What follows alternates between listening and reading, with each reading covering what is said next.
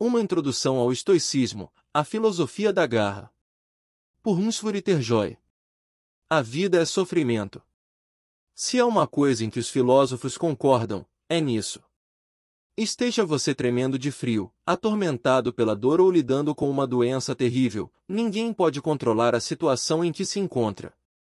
Os estoicos ensinam que, em vez de entrar em pânico diante da morte, doença e destruição, você deve permanecer calmo, calmo e recolhido. Se você não pode controlar o mundo, pode controlar sua reação a ele, isso é estoicismo em poucas palavras. O estoicismo não promete tesouros, nem recompensas, nem vida após a morte. Tampouco se trata de uma atitude de lábio superior rígido ou sorrir e aguente em relação à vida. Os estoicos acreditam que a virtude é o único bem e que, ao aprender a disciplinar seus pensamentos e reações a forças externas, uma pessoa pode superar sua negatividade inata. Não é de admirar que figuras lendárias como Marco Aurélio, Frederico, o Grande, George Washington, Adam Smith, Bill Clinton e o general James Mattis atribuam ao estoicismo parte de seu sucesso. De fato, há evidências crescentes dos benefícios do estoicismo na depressão. Mas o que é estoicismo? Quem eram os estoicos? E como o estoicismo leva a uma vida mais saudável e feliz? Vamos descobrir. O que é estoicismo? Fundado no início do século III a.C. por Zenão de Citium, o estoicismo é uma escola de filosofia helenística preocupada com a virtude e a ética pessoal. Ao contrário das filosofias densas e esotéricas, o estoicismo é altamente acessível. O nome, na verdade, deriva do Soa, ou pórtico, quando os seguidores atenienses de Zenão se reuniam para discutir suas ideias. O estoicismo estava aberto a todos. Esta filosofia de Deporte preocupa-se apenas com a tela da vida de uma pessoa. Ser estoico hoje significa estar sem emoção, alguém indiferente à dor, ao prazer, à tristeza ou à alegria. No entanto, reprimir as próprias emoções e sentimentos não é um inquilino da filosofia estoica original, muito pelo contrário. Os primeiros estoicos acreditavam que uma pessoa poderia alcançar a eudaimonia, ou boa disposição, por meio da virtude.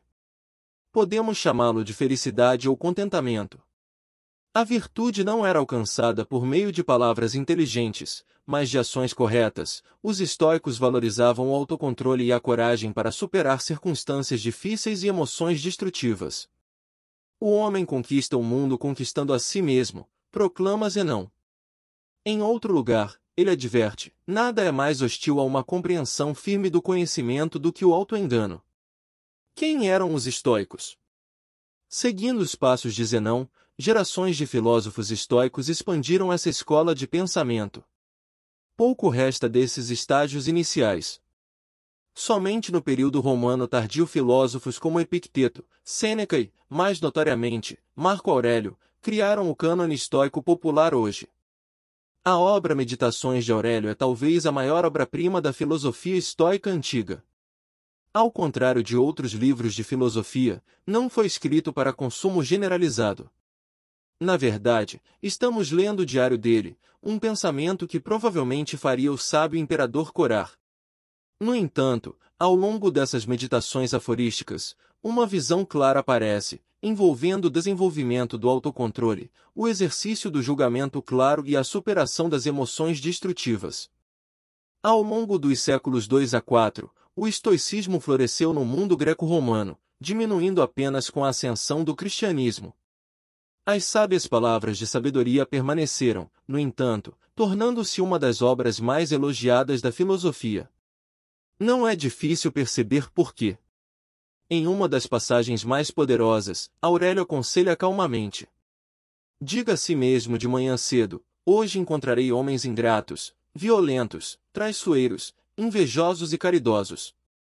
Todas essas coisas vieram sobre eles pela ignorância do bem e do mal reais.